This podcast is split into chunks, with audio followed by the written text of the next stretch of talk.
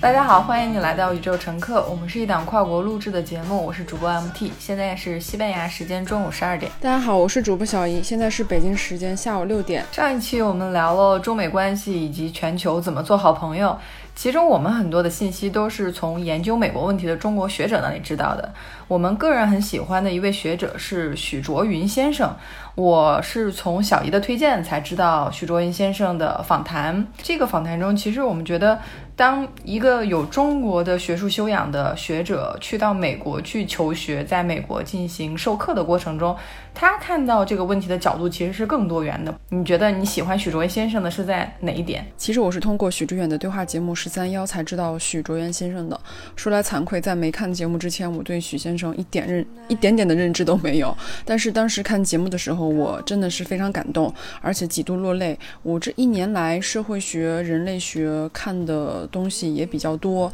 嗯，当我看到许先生在视频里说的那些话，他很像是把社会学、人类学、历史等等翻译给大家听。然后，比如说群体跟群体的关系啊，个体跟群体的关系啊，以及群体和系统的一些关系。重要的是，从他的谈话里面，哎，我理清了一些我原本模糊不清的一些想法，找到了一种更清晰的观察和。反思，嗯，其实，在节目中让我最惊喜的应该是孙曼丽夫人，她的精神状态和表达的观点让我感到非常快乐，有种相见恨晚的感觉。我觉得你肯定也从视频里获得了非常多的能量跟启发。许知远他当时的感觉就是这个世界这么糟糕，我中国的情况这么糟糕，你不焦虑吗？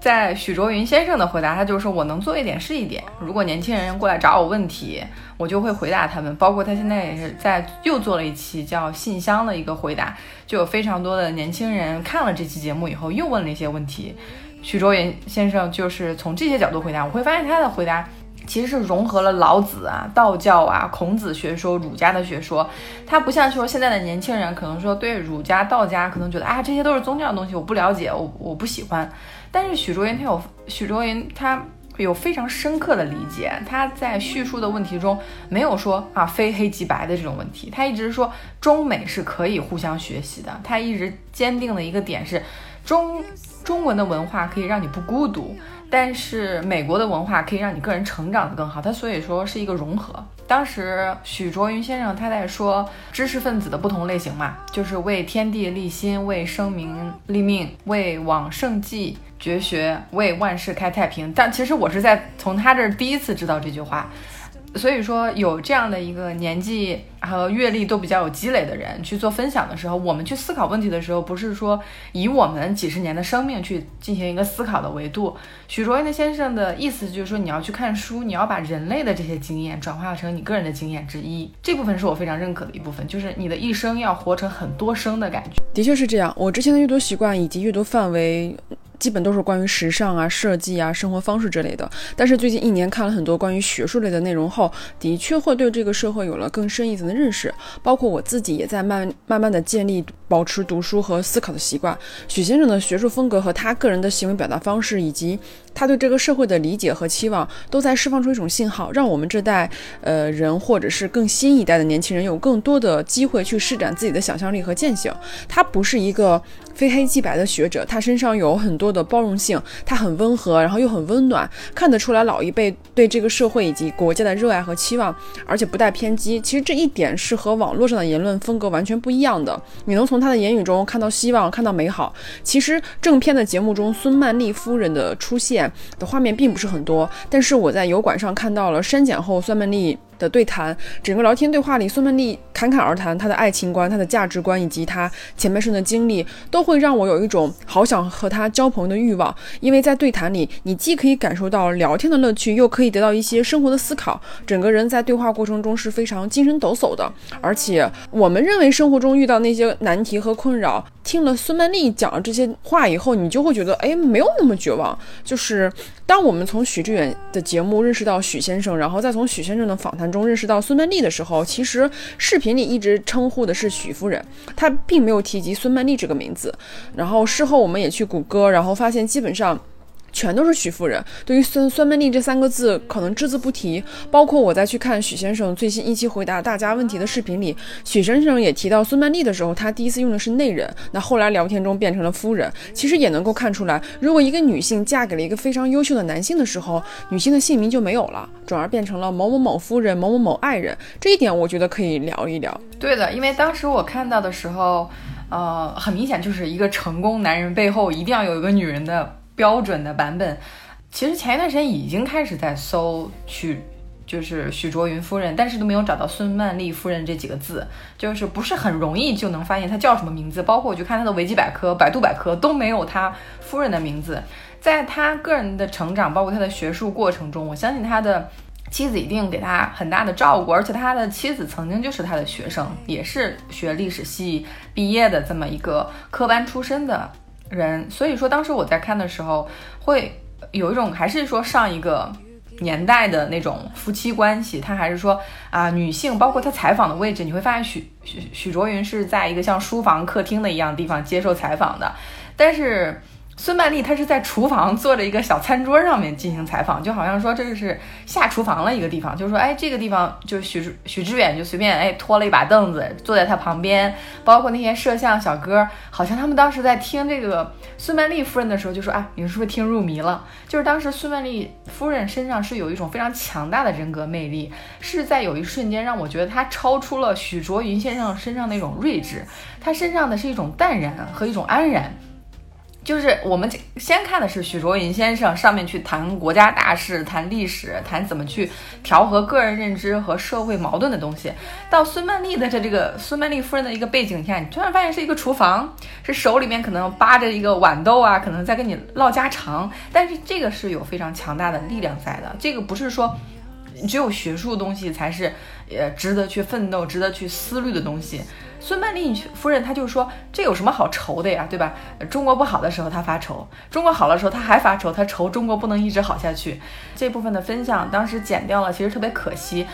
包括后来我们再去看删减版的时候，就发现大部分剪掉都是孙曼丽夫人的这部分。所以说，这也是代表一种主流价值观对于什么东西是重要的和什么东西是不重要的一种判断。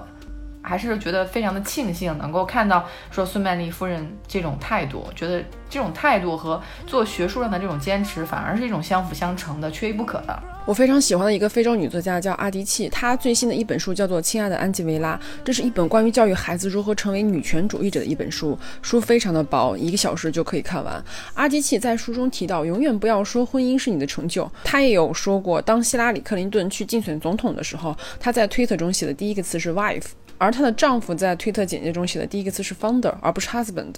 就你从这个事情，你就能看出我们对于女性在社会生活中的期待到底是什么。我们还是不太习惯女性去掌握权力。我们的教育也好，或者是说我们的课本也好，或者是我们从小我们的教育还是在教育女孩子去渴望爱情，去渴望婚姻。但是没有人从小教育男孩去渴望一个优秀的婚后家庭。很多女孩从小她就梦想着说啊，我要穿上婚纱，进入完美的婚礼殿堂。但是男生就很。很少梦想自己穿上西装走入婚婚礼的殿堂，我反而是希望，就是我们在教育的初期就应该教育男孩和女孩，爱是一件美好的事情，婚姻也是一件美好的事情，但这不是一个人的志向和目标。所以在现在这个社会环境里面，女人的成就很多时候都会有一条成为某某某的妻子，但是男人是可以去做很多其他的成就。当我们再去看到许卓云和孙曼丽的故事的时候，背后其实也反映出一些值得思考的问题。我们很难去搜到孙曼丽这。三个字取而代之的却是许哲人夫人，这点还是让我会有一些思考在的。对，就包括我们之前讨论过，说七十年前中文的汉字里没有 she，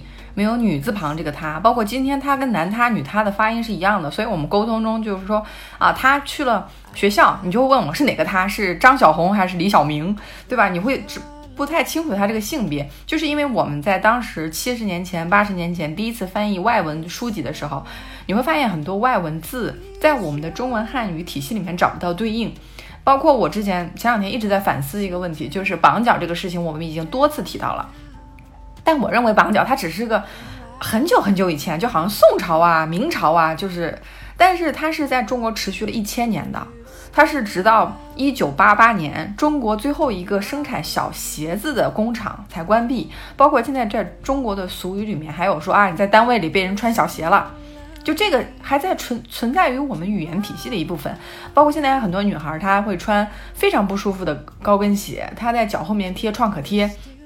这其实就是现代的绑脚，就是你穿这双鞋不是因为你真的很喜欢这双鞋，你穿这双鞋只是说别人说你穿这个高跟鞋漂亮，或者说你的身高，因为我是身高一米七嘛，所以我在大部分的情况下我是不穿高跟鞋的，但是我会有一些场合，比如说我要出席一些。呃，什么正式的场合的时候，我会发现还是要穿一点点小高跟的鞋。就他会认为你穿一个女生穿一个运动鞋或者穿一个平底鞋，就还是不够正式。那其实它就是一种现代二十一世纪的绑脚。就我穿什么鞋需要你来告诉我吗？但现实情况下就是需要的。我们会发现很多你去商场的时候，还是看到非常不舒适的那种高跟鞋。它能有多舒服呢？它把你的后脚跟立起来七八厘米，它能有多舒服呢？所以说。一种是现实中的持续绑脚，而且另外一个就是中国人持续绑脚了一千年。说汉说就是当时汉族跟满族人在斗的时候，就是说男降女不降嘛，就是男降你把头发剃了弄成汉族人的模样，女不降，就是你女生还是要继续的绑脚，你才是爱国。就像你像祖姥姥说的那句话，就是如果她不绑脚是会被其他人抓走的，就是大家会觉得你不是汉族人，你就不爱汉族人。现在我们就是。你再去绑脚，它就是一个陋习。但是直到中国派遣到英国的第一个驻英大使，他带着他夫人去的时候，他夫人还是绑小脚的，三寸金莲嘛。我们这个中文语境里面把非常好的四个汉字给到非常丑的这个脚，就说明了主流文化认可，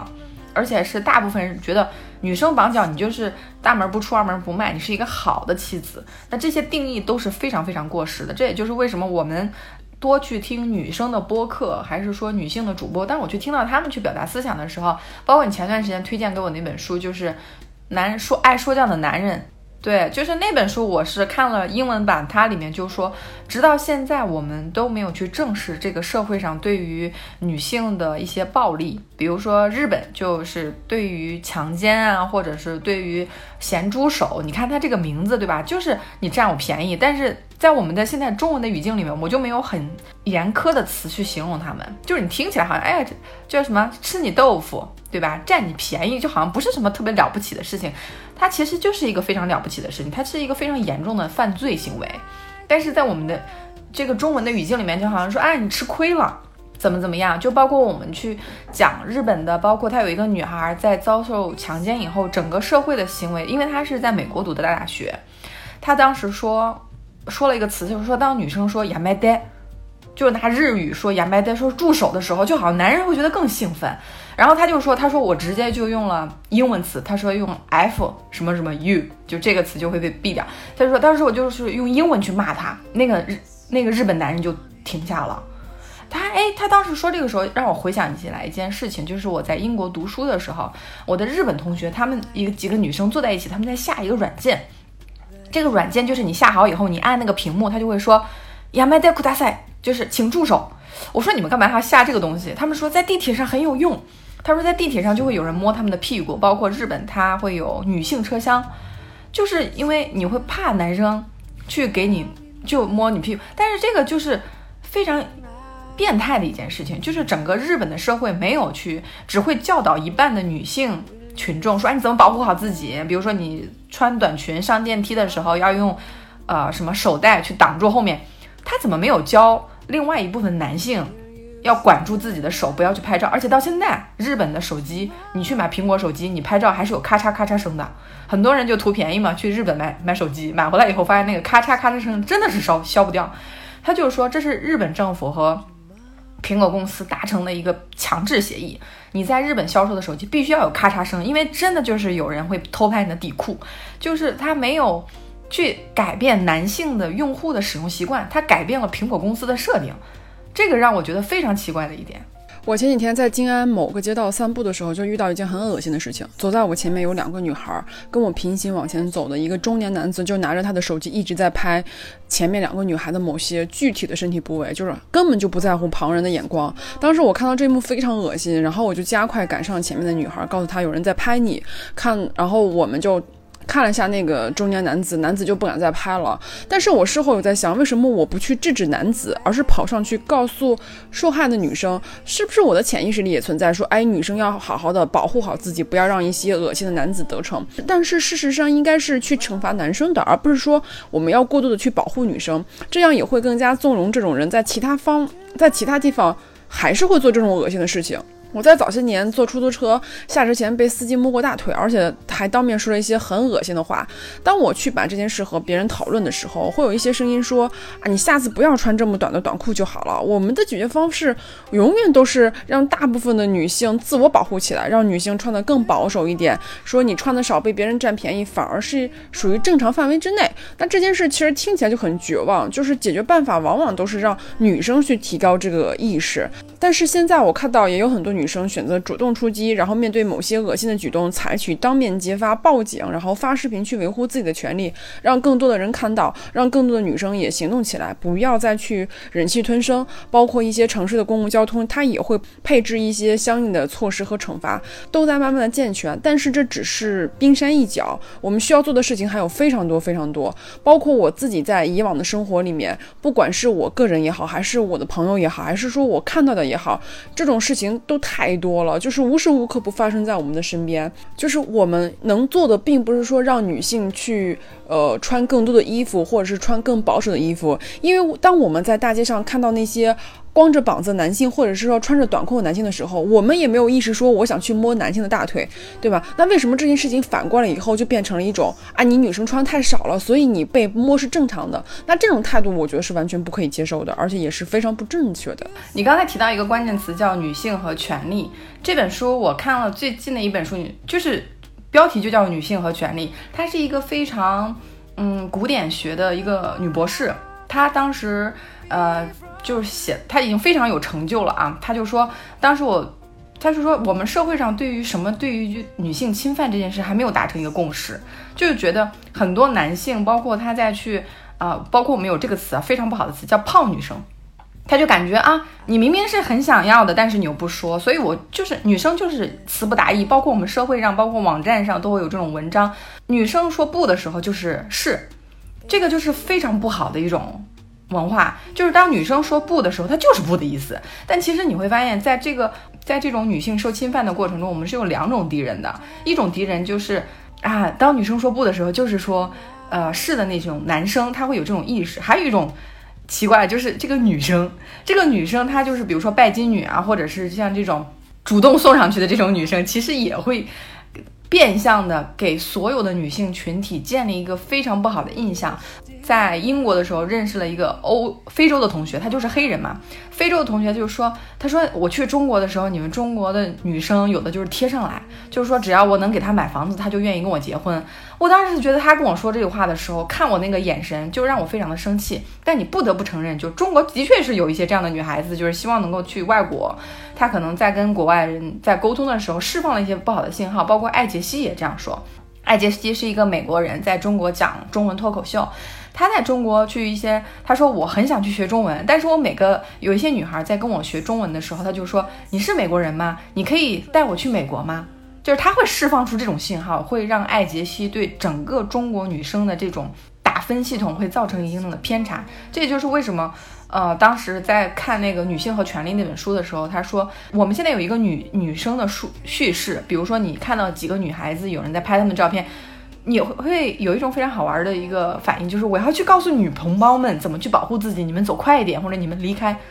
但其实这个事情不应该我们去做，这个事情应该那个男生觉得我去拍他们的照片，我自己做的是一件非常可耻的事情。那个女性和权利里面，他就提到一个，就是在大学第一堂课上，老师问全班同学说如何，呃，要防止被强奸这件事。当时的女孩子就说，就啊，你要限制把晚上八点以后不要出门，你要随身带防狼喷雾。你最好手上带带一把那个什么笔，然后保护自己。还有一个就是你出去的时候带一个外套，就是女生给的很多的那个条条框框，就是说你怎么保护好自己。男生就说，我从来没有考虑过这个问题。你会发现，当女生耗费了大量的脑细胞去想怎么在社会上保护好自己的时候，这个男生就他就没有想过说这是自己自己的问题。这个他说这个问题需要担心吗？比如说晚上八点以后不要跟别人出去，或者我跟别人出去的时候一定要有一个男性的朋友，跟朋友在一起。他说不会啊，我想出去就出去，我不会限制自己的就是出行空间。所以当时那个《女性和权利》那本书就说，我们总是在教育这个社会的一半的女性的啊成员怎么样保护自己，怎么样不要被。猎食到就不要作为一个猎物。他说：“为什么不教育另外的一半的社会的分子，告诉他们不要做猎食者呢？就不要去做一个伤害别人的人呢？”这个真的是我的非洲同学有一个那个，就是我们两个一一起在学校里面，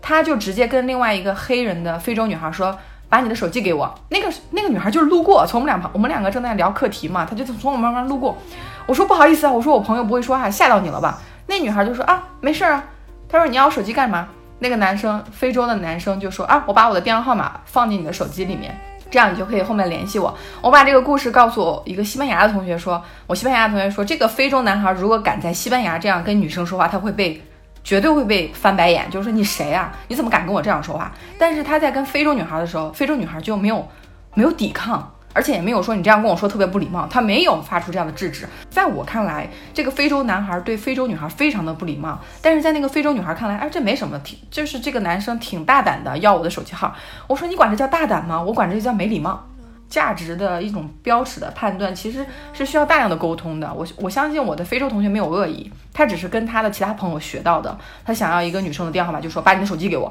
在非洲可能还是一种。可以被接受的，大家会觉得女生天生就非常柔弱，需要保护。但是也有很多女性是要比男性强壮的。我们从小就教育说要保护身边的女孩子，我反而觉得我们应该保护的不是男性，也不是女性，而是需要保护的人。有的时候我们会把女人跟小孩归为一类，成为妇孺。比如说在一些灾难面前，在一些洪水面前，在一些地震面前，我们都会默认的让女人跟孩子先走。但是我觉得更好的表达方式，反而是让弱势、病人和年幼者先走，而不是单纯的用女人或者是男人来定义。而且很多国家的环境啊、制度啊、发达程度以及宗教信仰问题，会导致同一件事情有不同的看法和处理方式。我们能做的其实就是加大交流跟沟通，而不是说单纯的去教育女性要努力、女性要改变、去崛起。这些现象都是需要男性参与进来的。我们是共同生活在这个地球上的。如果女性改变，男性不改变话，那其实就等于什么都没有改变。我希望看到女性去掌握权力，去发声，去帮助更多的女性。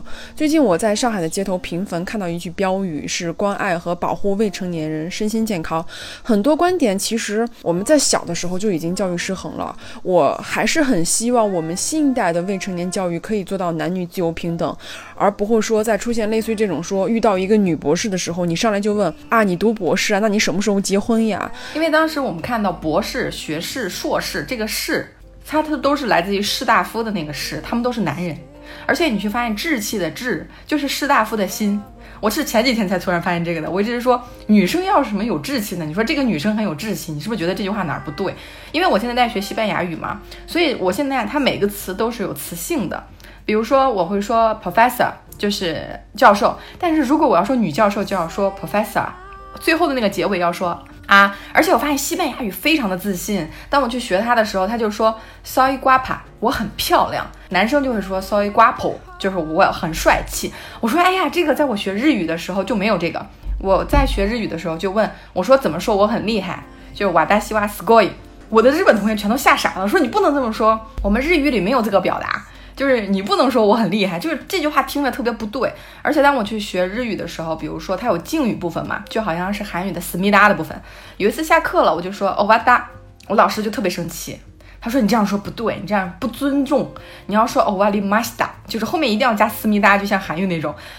我当时心想，哇，我已经读到硕士了，我很尊重你，我也是好心，我也是非常有诚意的在这学日语。但是你对待我还是像对待一个十五岁的小姑娘一样，你要从我这里把我的自信心偷走。我可是在伦敦花着钱学日语啊，我是有多么的有诚意啊！结果他还是说啊，你这样不尊敬。他在教日语的过程中，他都没有发现，我现在如果是十五岁的一个女孩在日本学日语的话，我肯定会觉得自己一无是处。但是他都没有认识到，就是说我当有一定的工作经验以后，而且我们现在其实有一点工作经验的好处，就是说，当你做很多社会决定的时候，你不会说啊这个东西是针对我个人的，你会从社会和文化的高度去思考一个问题，你会说这不是我故意不尊重你，只是日语和中文的设置。它都是一个男性的语言。包括我们会说，我去学西班牙语的时候就老吐槽，我说你们这个怎么词性这么麻烦？我的西班牙语跟我说，他说你们中文更麻烦，说你们中文是一种根深蒂固的种族歧视的语言。他说你们除了中国就是其他国家，对吧？你看看你把我们西班牙的名字翻译的。就是对吧？用的特别不好的字儿，小牙齿的一样的国家。我说啊，我说我这个都没有想过。我们在这个语言里面连他这个字都没有。当时就包括朱生豪，他虽然是我非常尊敬他，他翻莎士比亚很辛苦，但他在给写宋清如的信里面，他真的是说，我觉得女字旁的他没有必要，就这不重要。他真的敢这么写。而且还有一个就是女权主义，很多人把女权主义那个权翻译成一。就是拳头的拳，这个也让我感觉到，就是中文它是一个真的是非常容易把偏见揉在这个汉字的一个过过程中。包括我们现在有非常多，我看网上他不再提倡把美国叫美国了，我们要把这个字收回来，要什么呢？就像日本一样，把它翻译成大米的米国。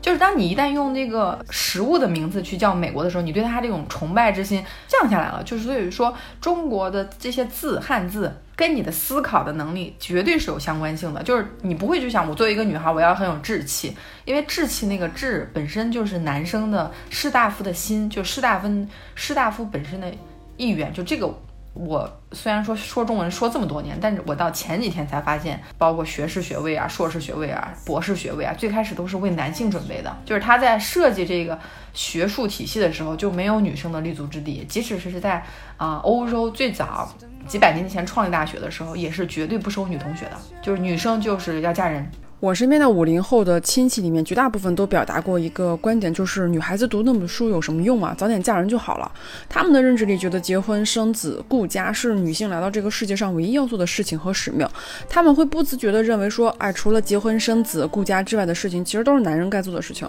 而且你去看一些相关的数据的时候，就会发现，女性的文盲率其实是男性的三倍。从高中开始，女性的辍学率就远远高于男性。而且现在年纪在六十岁以上的女性没读过书的非常多。有一些人甚至连自己的名字都不会写。你刚刚提到，就是说从语言可以看得出西班牙非常自信，日本人反而会让人感觉到，哎，要要压抑自己的自信，或者是说你不能这么去表达你自己。我们的文化里也有这样。我从小就是一个呃自我觉知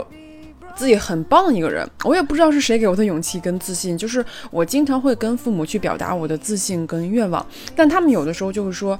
啊，你又在做白日梦了，或者你又异想天开了，他们会觉得他们会对我的这种自信进行打压，而且而这种打压，我觉得他们不是有意识的。他们就是潜意识里，他们接受的教育，他们生活的年代，他们接触的资源跟社会给到他们的反馈，让他们不会觉得自己会变得很厉害，或者是说，他们觉得你就算很厉害，你也不要说出来。就是这个事情你怎么能说出来呢？你还没有做你就说出来，这是不对的。他们有的时候也会排斥别人的夸奖或别人赞美，他们觉得承受不起。那有的时候如果太客气的话，我觉得反而是有点觉得谦虚过头了。嗯，但是我觉得这就是文化。呃，教育经济水平以及几千年的一个几千年文化沉淀导致一个结果。日本其实也是深受中国文化影响的，所以他们的很多行为和我们很像。西方国家他们接触的是另外一个另外一套体系，自然而然和我们有很大的不同。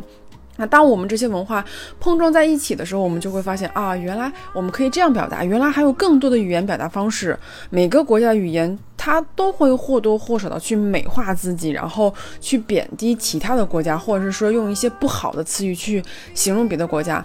那中国的文字其实是目前为止依然还在使用的象形文字，几千年来的历史沉淀的一种表达方式，但是它也在在更新。其实我们也会看到很多中国式的英语开始加入到英文的词典里面，在进行慢慢的融合。我觉得随着日后。嗯，交流越来越多，然后文化越来越融合的时候，我们的语言或者我们的表达方式，一定都会深受彼此影响的，而不是说单纯的，呃，延续之前的那种经历。包括现在中国，像你刚才说，啊，是不是传统教育里面就是说女生啊以婚姻为一个最终的目的？之前一起听的你发给我的一个播客，就是他邀请的是。呃复旦大学的社会学的教授。当他去讲的时候，他说我自己从来没有觉得受受过歧视啊。后来他发现是在怀孕之前，就是他在怀孕之前都是作为一个学者，非常的一帆风顺。包括她也在上学的时候认识了自己的丈夫。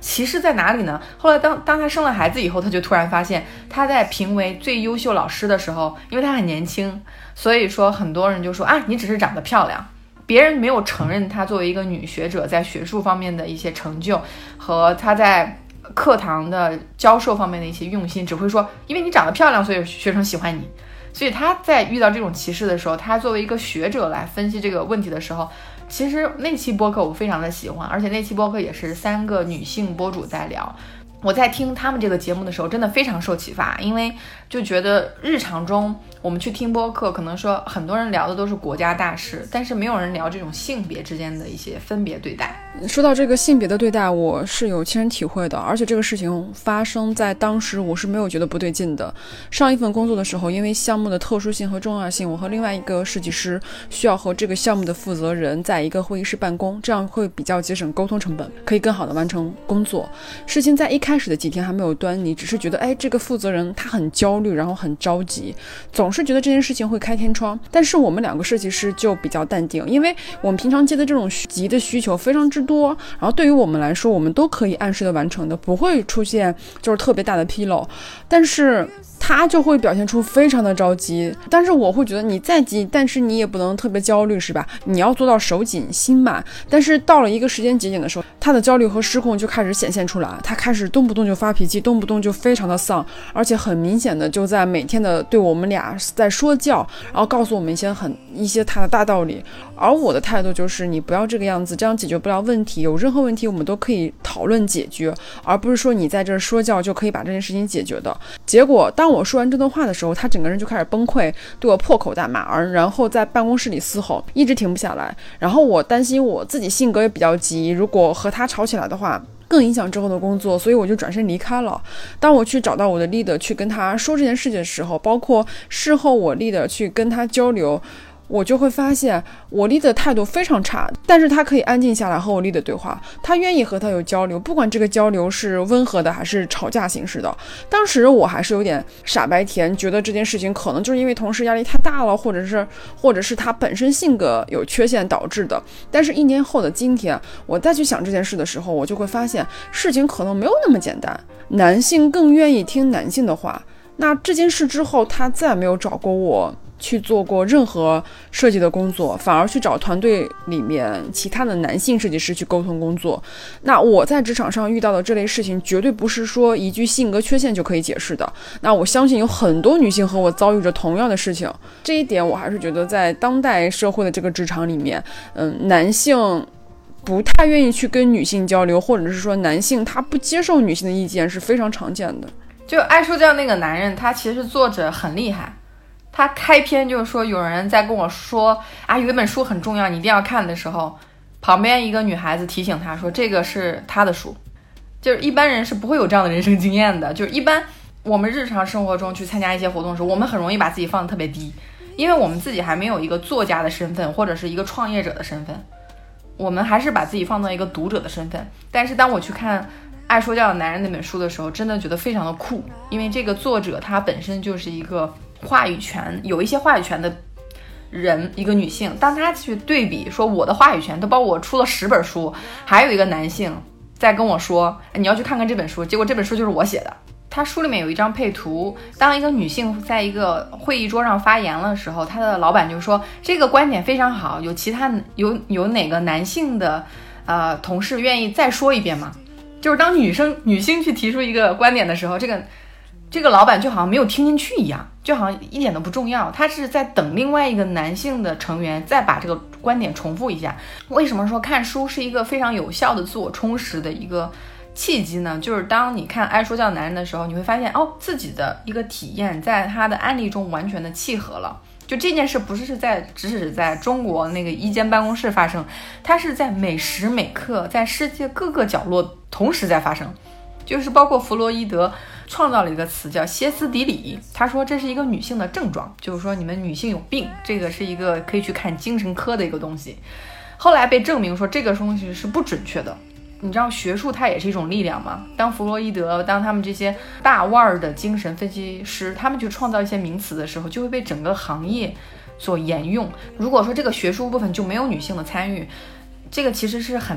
偏颇的一种角度。我们是需要不断的，就是每一个个体的力量，包括去分享，包括现在，嗯，全球有一个 Me Too 嘛，就是我也是，就是打标签啊，Me Too。结果后来这个 Me Too 在日本就会发现。很多日本女性她没有认识到说我被欺负了，她说这叫欺负吗？这难道不是日常吗？难道不是正常的一种状况吗？全球的这种女性的互助和经验的分享，就是相当于说我们其实，在受到这些不公平对待的时候，可能第一反应就是我自己不够好，我我自己的能力不过关。但是当你放到那更大的语境的时候，你发现它是个公共的社会的性别对待的问题。所以说这个。有助于我们把每个个体的经验融合到一个更大的语境里面去讨论，不是说，哎呀，这个今天我只是过得不开心啊，我把它忘记，我去跟朋友去喝杯东西就忘掉，不是把它忘掉，而是要去思考说，这个全球到底有多少女性在面临这个问题？美国的学者，特别是女性学者，她有这样的一个教职，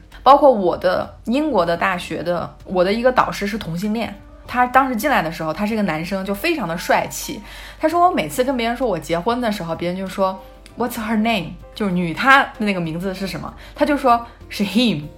是 his。我的一个男教授，他的一个伴侣是一个男人，就是在这个英国是可可以的，在中国可以吗？我当时说，如果我把我这个在国外求学的经验给中国的同学去讲，他们说，哎呀，你怎么去上同性恋的课？啊？但是我这个老师是一个，就是在旅游行业，他是拿到了博士学位，他是在英国可以有一份教职，而且可以公开的带婚戒，说我的伴侣是一位男性，我也是一位男性，怎么了？但是在整个英国的大学环境里面，大家都会接受这个事情。我当时在教室里面，我是唯一的一个亚洲女孩，我的同学有从非洲来的，有从印度来的，啊，有从欧洲来，有从美国来的，就大家很平静，就当一个笑话在听。我当时说。我回头一定要把这个故事讲给我的中国朋友听。可能说中国在在这个同性恋的问题，他可能是在大学找不到工作的，对吧？你不能去聘用他一个教职，或者说你聘用他以后，你说你不可以在教教教室里面讲这个事情，你不可以戴婚戒，而且不不可以告诉你的学生你的伴侣也是一个男性。这就是为什么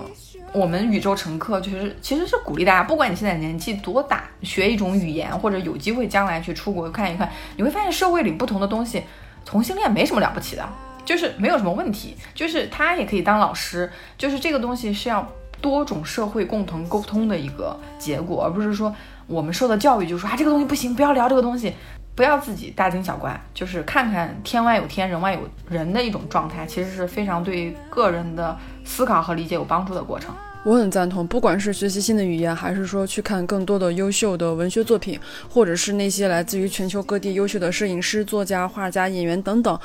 都可以，你都会有非常多的收获。当你去看到这些优秀内容的时候，你就更像一台集成器，在你的脑中交换着这个时代的潮流信息文化，然后形成你这个个体小世界的认知和感悟。那这个过程其实就是信息加速流转的一个时代，人与人之间的交流跟对话变得比历史上任何时候都。方便。那哲学家塞亚·柏林曾经说过一句话，说语言和思想就是相携而行的。那最近我有在重新看《康熙来了》，早些年看这些综艺的时候，就觉得哦，台湾综艺好厉害，很搞笑，包括它的选题、嘉宾都很有意思。但是我现在再去看，反而会有一些不适感。比如说，我看到一些夫妻来参加节目，分享日常的一些生活细节的时候，我就听到有些丈夫说，他不允许自己的老婆去跳拉丁舞，老婆出于喜爱，十分想跳，但是丈夫的回复却。是说啊，他觉得拉丁舞会和男伴有太多的身体接触，已婚女子不太适合去跳。那当我在这个节目频频看到这样的事情的时候，我就会发现，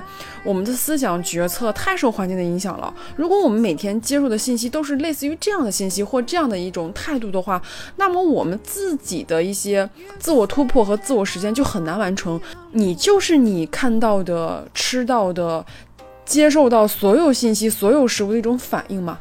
就是当我现在再去反看早些年的《康熙来了》，我还是能够感受到每一个节目它在娱乐的同时，一定是会有带有一些社会问题出现的。所以这一点是我在今年再去看这些综艺节目的时候，会带着一些反思。这也是我觉得是我从我读的书也好，或是我去接触的信息也好，会让我自己会有一种觉察跟觉醒。我觉得这一点对我个人来说还是很好的一种一个一个长进或是一个进步。你刚才说到台湾的综艺节目，我会觉得台湾的综艺节目。会更加有这种一种趋势在，就是包括我特别不喜欢台湾的综艺节目，像日本的综艺节目里面，他在嘲笑人，就是他有一个丑角的存在，就大家在抨击他，我我真的是看不出来这个笑点在哪里。当时你知道日本对于强奸案女性去报案，他会让你做一个什么样的事情吗？他会找一个玩，他会拿一个那种玩偶，就是告诉你当时他就是性侵你的时候那个姿势是什么样子的。呃，然后要拍照做留案，当时他就感觉整个过程持续了三到四个小时，警察就会不断的问你，他是压在你的头上吗？他是这样压在你身上吗？然后拍照。日本把这个过程，就是那个女性，她当时说这个叫二次强奸，就是因为对于她来说，很多女性也就劝她说，你不要去诉状告这个人，因为状告这个人他在日本他是给，呃，就是当时的首相写传记的那个很有名的一个大记者。所以当当时他没有任何的前科，所以说当时这个女孩子做了一个决定，说我要去状告他的时候，那个纪录片让我看的也非常的消沉，而且我当时心想，如果我把这个纪录片转给我的女性的日本的同学看，他们会什么样？他会觉得你干嘛要给我转这个？就是女性自己不能去拒绝思考这个问题。如果女性说啊，我看到他，我看到有人在抗争，我只是把脸别过去，那就真的没有人来帮助女性了。所以说这个问题为什么我们要去聊它？一方面是正视它，一方面是，你知道，在美国，百分之二十的女性在她的一生中都有过这种，就比如说摸大腿啊、摸屁股啊，就是这种经验。但是他会在社会上好像就不聊这个事情，就是我们平常的那些关注的重点、新闻的重点都是在什么白宫啊、啊政党啊，就女性议题不被重视的原因，就是因为作为一半的社会的群体，作为一个一半的。这个整个世界人口的百分之五十，有很多女性不知道说啊，原来这是叫受欺负吗？原来这叫受歧视吗？他们都没有这么一个概念，他们会觉得我的所有的女同事都是给他们的领导倒端茶倒水的，这不是很正常的一件事吗？但是上面前面一期我们有聊到这个问题，我们说现在的九五后非常的争气嘛，他们就说你想喝什么自己去拿，对不对？我是不会给你端茶倒水，他们就是就是说现在为什么说职场上说哎你不能对九五后特别的。凶，因为什么呢？因为你对他们凶，他们会辞职了。这个其实暴露的是前面几代人的一种忍声吞气，他们允许了领导在公共的场合里面对自己就是大小声，他们会觉得，哎，这个没问题，这只是你们两个人个人的一种争端，其实不对的，这就是一种职场的霸凌。当有越多越来的年轻人说我不接受你职场霸凌，拜拜了您嘞，我们这个社会的职场才有机会去前进。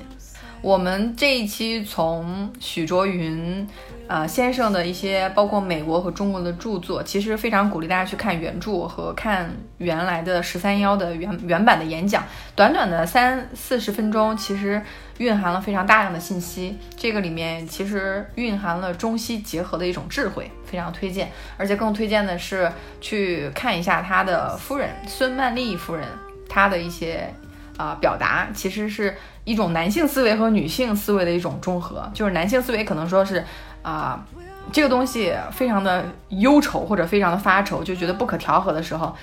其实孙曼丽夫人是在强有力的支持他，包括给他学术上的支持和生活上的支持。是的，让更多好的知识流入你的脑中，在你脑中愉快融洽、丰富的产生一些化学反应。它是能够帮助你理清很多你模糊不清的方向，会有更多的观察和反思。那在不同的问题上，你可以取不同的分寸和距离，你会有一个更加清晰的自我。出去去结交陌生的朋友，然后在阅读中找到思考的乐趣，带着思考去生活，这都会让你日后的生活变得。越来越清晰，问题是可以解决的，工作也是可以完成的，拧巴的自我也是可以舒展开来的。看似混沌的世界，其实是有无限种可能的。我们这一期就简单聊到这里，感谢你的收听。感谢大家收听。如果你喜欢宇宙乘客，我们特别开心，你可以分享给你的朋友们，并让他们喜欢上听播客，让我们一起相遇在互联网的电波里。我们也非常欢迎大家在苹果播客 Podcast 给五星好评。最后再次提醒大家，我们的节目可以在国内各大平台上收听，同时也可以在 Spotify、Castro 等国外播客平台订阅收听。非常感谢大家的支持。